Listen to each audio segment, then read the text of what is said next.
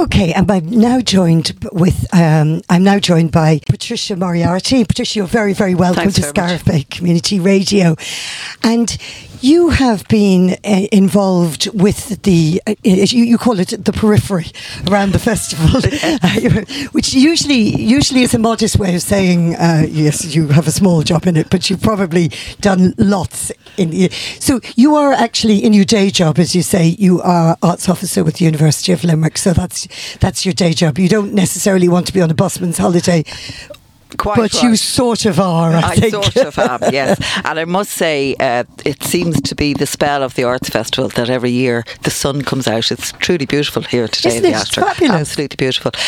Um, yeah, I suppose the last year was the 25th anniversary of the Arts Festival, and I'm not sure if people are aware of how it started. It was started by a group of artists in memory of a friend of theirs who was also an artist, and they had the great good fortune to visit the Irish Museum of Modern Art to be shown around the collections.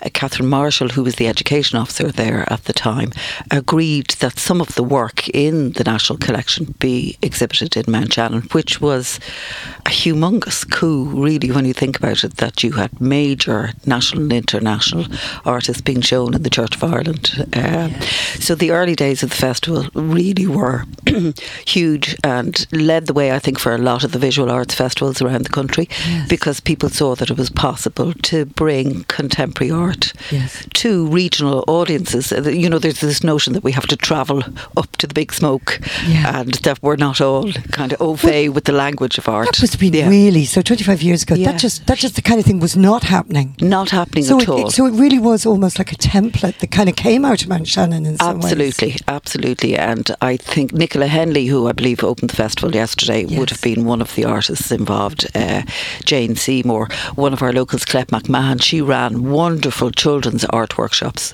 in the National School for years. So, you know, really has been a trailblazer in terms of the arts in education um, and also bringing arts, as I say, to an audience who wouldn't necessarily choose to go to an art gallery. Um, so I suppose my involvement, I've had obviously a professional involvement bringing exhibitions from our own University of Limerick uh, National Self Portrait Collection to the library in Scariff. We've had a number of installations, and then laterally um, I've helped install work hanging exhibitions. It's kind of what I do in my day job, Yes. bringing it out here. But one of the areas that I'm hugely interested in is talking with people about the fine art, the visual art that's on display. Because, as you probably know, we have a wonderful sculpture trail here in the village. So during the summer, we we walked around and we talked about art in a social context as well. Isn't that very important? Very, very important. Somebody said to said there earlier, "Oh, this is you know this is a bit highbrow."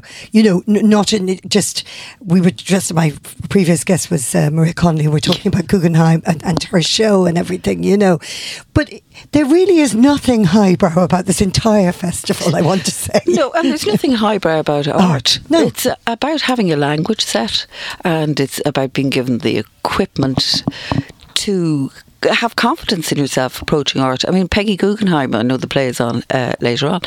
Peggy Guggenheim's house in Venice is full of art. Um, people in everyday houses, their houses are full of art. It just depends on what end of the telescope you're looking through. Absolutely, You know, so. I mean, I think that's to use the dreaded P word, the dreaded COVID word. I think during lockdown, people reconnected with their creativity, reconnected with a sense of community. People started making things. People started honouring, you know, this thing of lights in your window, uh, rainbows in your window. That's all installation art. It's no different to a professional doing it. They're just that bit further down the road than you are.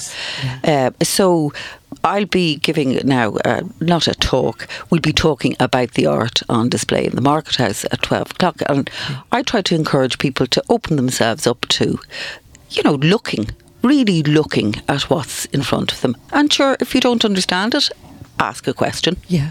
If it's not for you, it's not for you. Um, so yeah, I think Mount Shannon is very important from that point of view. And Can I ask you about? Yes. Sorry, Yeah. Patricia. The the um, the market house actually being used as a venue. Talk to me about that because that's an amazing. The Market? House, uh, the Keane family who uh, ran a grocer's shop, uh, you know the way shops and pubs were Yes, all the one uh, back in the day. Uh, so the Market House has been used as a gallery space for, I'd say, probably about the last three or four years, as has the storehouse next door to Anita's pub, which if you haven't been in there, you have to go in there Yeah. because it's a magical place, Yes. truly, truly special place. Uh, there are, is an exhibition of photographs of locals in there this year by the John- Ennis-based photographer John Kelly. He had an exhibition. Award-winning photographer. Yes, he had an exhibition there last year. And when I say local, what the exhibition shows is how, I don't like the word cosmopolitan, but how diverse the community is in Mount Shannon. Because you have people represented who are born and bred in Mount Shannon, and you have people who chose to move here maybe 60, 70 years ago and still are here, uh, chose to move from other countries. It's a very blended uh, Very community, blended community. it? Yeah. And across the road, I'll get the plugs in. Yes. Across the road, there's a fantastic pop up shop. Uh, Mel White, who's on the festival committee, uh, who is an artist working under the name of Maximilia St- Art. She's fabulous uh, paintings on display and tote bags. If you're looking for Christmas presents, Ailish McElroy, the local milliner, she has lovely hats in there. Deirdre Carr, who's an artist based out in Byrne, she has uh, paintings on display. I'm sure I've missed out somebody if I have. I'm sorry. Sorry, that this, is the art pop-up shop Pop-up you're talking shop, about. Now, yes. where is that, Patricia? Directly across the road From the Ashton? From no, Above the store? From Anita's storehouse. Oh, sorry. So it's acro- beside the pub. Sorry, next to Cush. Uh, yeah. Across sorry. the road from one pub beside the other. I know, I know, I know, but there's so much going on. So I mean, much, you know. yes, yes. So you're you're kicking off at that's the talk at the Market House exhibition, and that's happening at twelve, o'clock. Yes. And Bernadette uh, is giving an Irish tour We just had Bernadette Yes, expla- yeah. explaining that. So that's the, the sculpture trail. Yeah. the sculpture trail. Yeah. What else do you suggest people take in during this weekend, Patricia? Uh, there's also an exhibition on the Snug, and there's an exhibition on in Under the Oak, the coffee shop at the other end of the village. Uh, I would say if you're not going on Bernadette's tour, take time to walk down around the Ashter and around the harbour, where you'll find pieces of art which are on permanent exhibition. Uh, there's also a small farmers market taking place in the Ashter Yes. uh, with local traders, so that's worth a look. And there are hu- huge timetabled activities on Yeah. in the marquee. But I would say take just that small bit of time out of your day to visit the market house and the other exhibitions and see what the artists are offering us. Yes, and uh, Patricia, uh, did you have you been here a long time in Mount Shannon? I am 20 years here. Wow. I used to come on holidays here. Uh, my people are from County Kerry, from Dingle and Killarney, and I thought It's a good I- Kerry Moriarty, is it? Moriarty, yes, yes. yeah. I thought I'd found a little spot of the country that uh, nobody knew I was here, but unfortunately, because Did some my, others follow you? But, well, my uncle is Mícheál Ó Muircheartaigh, so Oh, it's very yeah, hard to get yeah. away from Mícheál Well, for sure. that connection. and you know, connections with so- the Clare champion. And, absolutely, yeah. Joe. Uh, Joe Moriarty uh, also is a first cousin of mine. But I mean, I'm here twenty, Yeah. over twenty years. I love it here. I will never ever leave Mount Shannon. Yes. it's a very very special place. Yeah.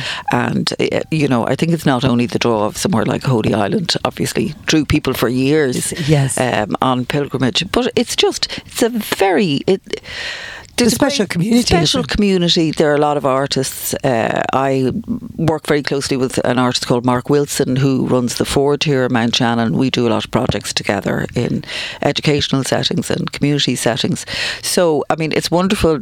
We talked earlier about the busman's holiday. Mm. Uh, it is nice to come back to your own life after spending the day in the office and find that you know you are using whatever skills you have to enrich the lives Yes, of the local community. You know? And, and you and you certainly are, Patricia. I was warned you have to be out of here now, and to go and do your official duties.